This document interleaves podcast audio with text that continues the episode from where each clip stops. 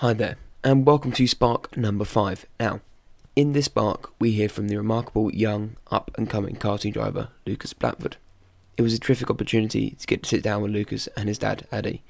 The conversation reminded me of how I found my love for karting at that age, by being taken down to Buckmore Park and getting behind the wheel.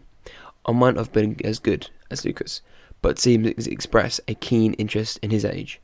You know, he's going places, and he's getting there quickly. In the spark, Lucas lets us in under the helmet to the ongoings in his mind and the secrets he uses to gain advantages over competitors.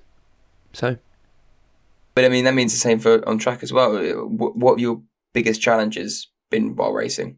Um, definitely the dirty drivers that are there. You've got people that want to load you off and everything, make you, you know, some people even want to make you flip it.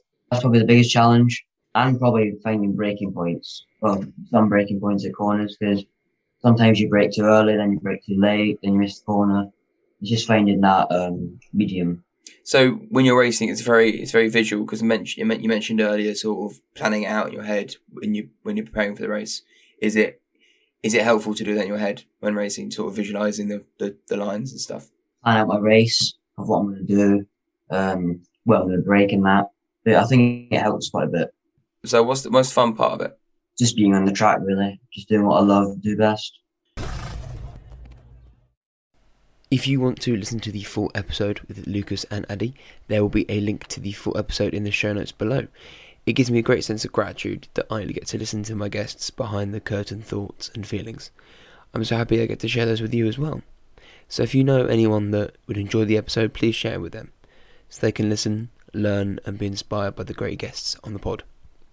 And one last quick thing this wouldn't be what it is without the people.